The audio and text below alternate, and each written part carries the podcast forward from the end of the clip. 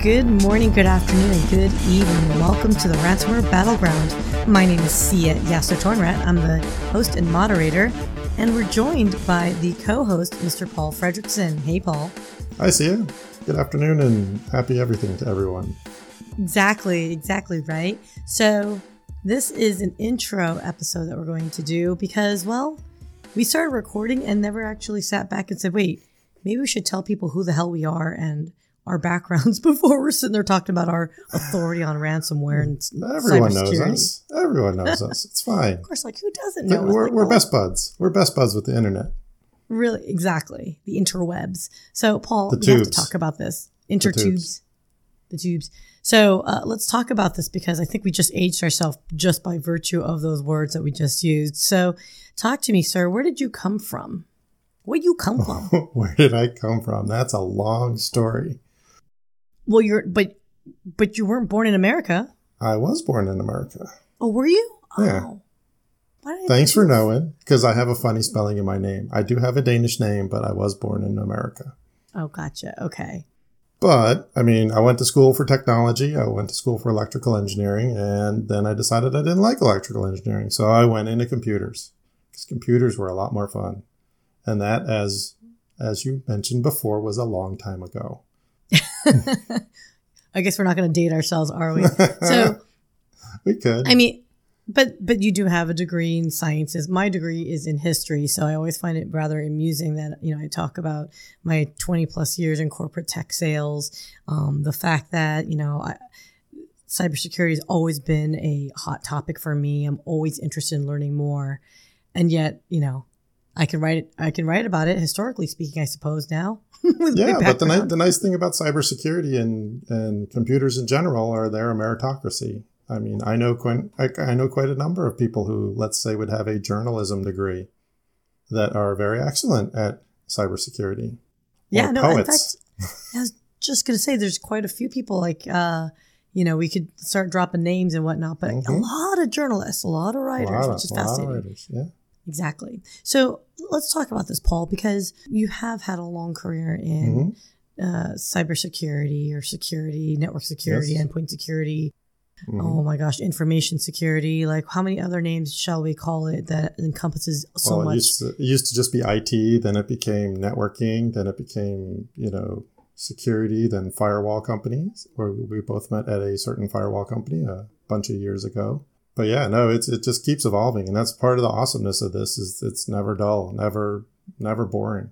There's always something to learn, always something changing. Exactly. Right. And then I think that's the whole point, because as um, pervasive as networks have become, as we have shifted and connected anything and everything, right, where our toaster has an I P address now.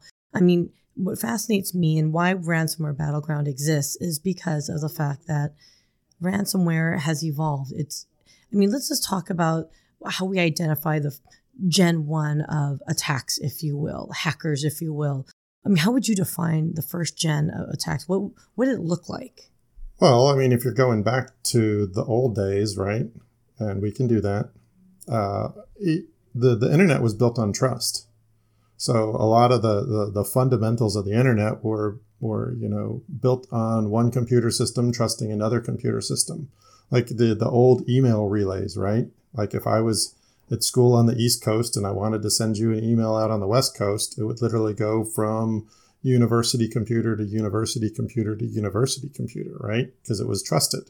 And there were no pervasive, inter, you know, the, the network links in between them were, you know, just strung together between, you know, the larger universities typically. And, you know, then that system got abused. So, you know, we had to kind of change that. Like now, nowadays, I mean, email, you can't have email without spam protection because it's such, you know, it's it's so exploited, and it's used for phishing, and it's used for all of this. And that's, you know, a lot of the different protocols on the internet were based off of trust. And, you know, as they've each in turn been, you know, subverted, they've been changed. And that's, you know, the wonderful thing about the internet. It, it realized like, oh, we're not all, you know, college buddies anymore. You know, there's people mm. out people out there trying to, you know, uh, take advantage. you know, so it just keeps evolving and evolving. But that's that's what I call like the the original spam, kind of is to me the original perversion of the internet, let's say. You know, and I remember back in the day for when I had my time at SonicWall, which is I think pretty much how you and I have met, mm-hmm. uh, back in the early aughts. Well, before early then, aughts. From Ignite. Well, I didn't know you then. Oh, I was I was not part of the Ignite crew, the uh, infamous Ignite crew.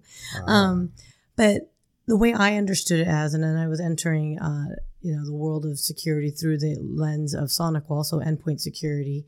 You know, V P N technology was the answer, if you will, to connect remote mm-hmm. uh, locations. And uh, you know, there was a big promotion on telecommuting back then, but it just didn't seem to have the same hook, like grab or hook until most recently with the pandemic. But when I had heard about these hacks and, you know, these nefarious, you know, outsiders, hackers, right? It was usually to get access to resources where, you know, they would, you know, maybe do denial of service attacks, but then, but the ultimate goal though was try to get P C utilization, right? Like use multiple bots to do whatever processing that they need. Is that still applicable, or is pretty much has Absolutely. That gone away? I mean, the use case has changed a little bit, but, you know, I mean, that's one of the biggest things right now for Bitcoin mining, right? That's they want to take over free power on the internet because the Bitcoin algorithm is decided, you know, was designed, I should say, uh, to make, you know, the progressive coins harder to compute. So you need more power to do it, which is why a lot of the environmentalists say Bitcoin is going to destroy the world or whatever. Oh, interesting. I didn't even think about that, but it makes sense. Well, because it has to, you know, you have to have all this power to validate the transactions and everything like that, too. But uh, I think those are a little bit overblown, but that's off topic. Uh, it's is, is that a little dramatic? Is that like a little overly like uh, sensationalist statement? It's Blanket a bit. Statement? I mean, it's it's it's fundamental, right? I mean, because you're trying to some sort of a Bitcoin type technology, blockchain technology is going to very likely you know, take over things, right? It has to. I see what you're saying. You know, for, for a, a bunch of different reasons. And if it's going to be a world standard, you want it to be as efficient and awesome as possible. So it's... So, okay, so let's bring it back a little bit, though. So if they are wanting to get access to resources, you know, it feels like the next progression when it comes to cybersecurity and attacks is access to data or corporate mm-hmm. data or login and credentials. Is that, again... I feel like there's that progression is like as they get into a corporate network and environment, it, it's almost like initially was just to get it in and get what you can. But I, I feel like it's evolved very quickly and accelerated. So what have you seen this type of acceleration that we're talking about? Well, originally, you know, you wanted to get in just for for giggles, right? Just to say like it's the like the old war game movie, right? Which who knows even if people have watched it anymore. Like, right, he war dialed back in the day when you actually had to use a telephone and a modem, you know, to break into all these different, you know, cool computer systems. And then, you know, all he wanted to do was play with stuff, right? And it was originally that's that's how things worked. But then, you know, there were profit motives in it, right? I could, you know, corporate espionage and such. And, you know, I just have to get through what, you know, looking back now were relatively minor defenses because, you know, everything, like I said, everything started off trusting everyone, right? Yeah, no, so the so the data and the evolution of things has gone onto the cloud, right? Everybody loves to say the cloud, you know, as it's as if it's a completely different technology, when in reality, it's actually a managed data center. It's just not a data center that you manage and that you happen to pay Microsoft or Amazon or Google to manage for you and then create the control system for you, right? So that's that's created...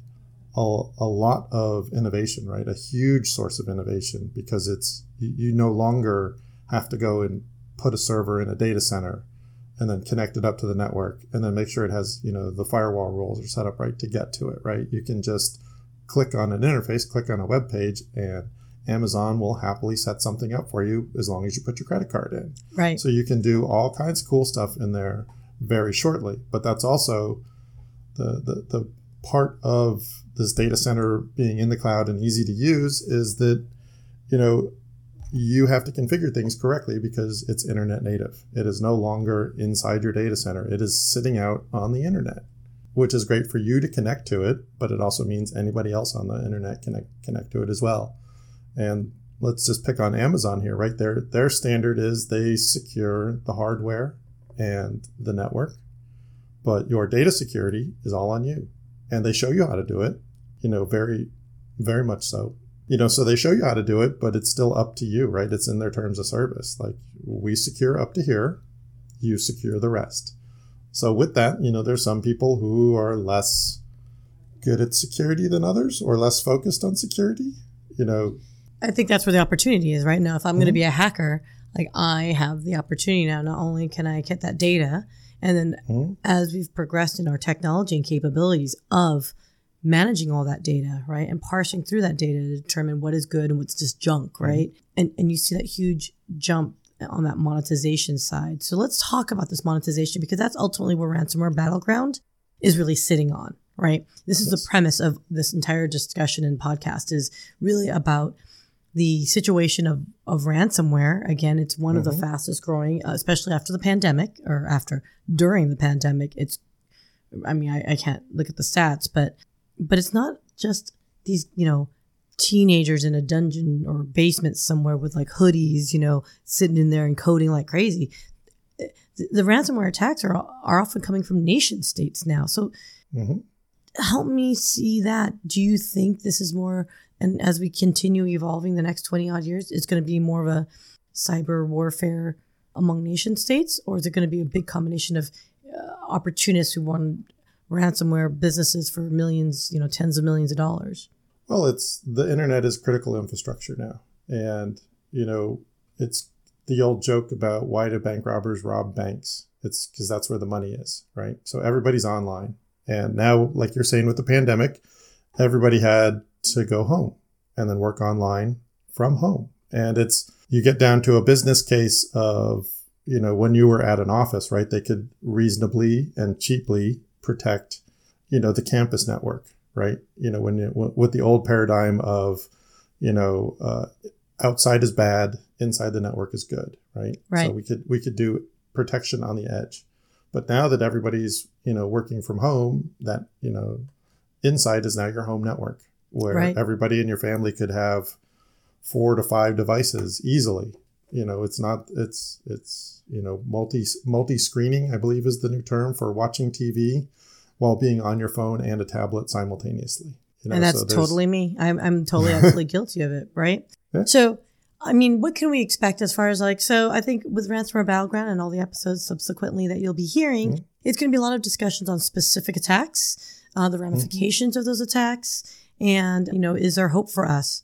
Oh, there, there absolutely is. Is there hope? Talking to you security people, you guys are like, the world sucks and everyone sucks in it. Like, are we sure about that?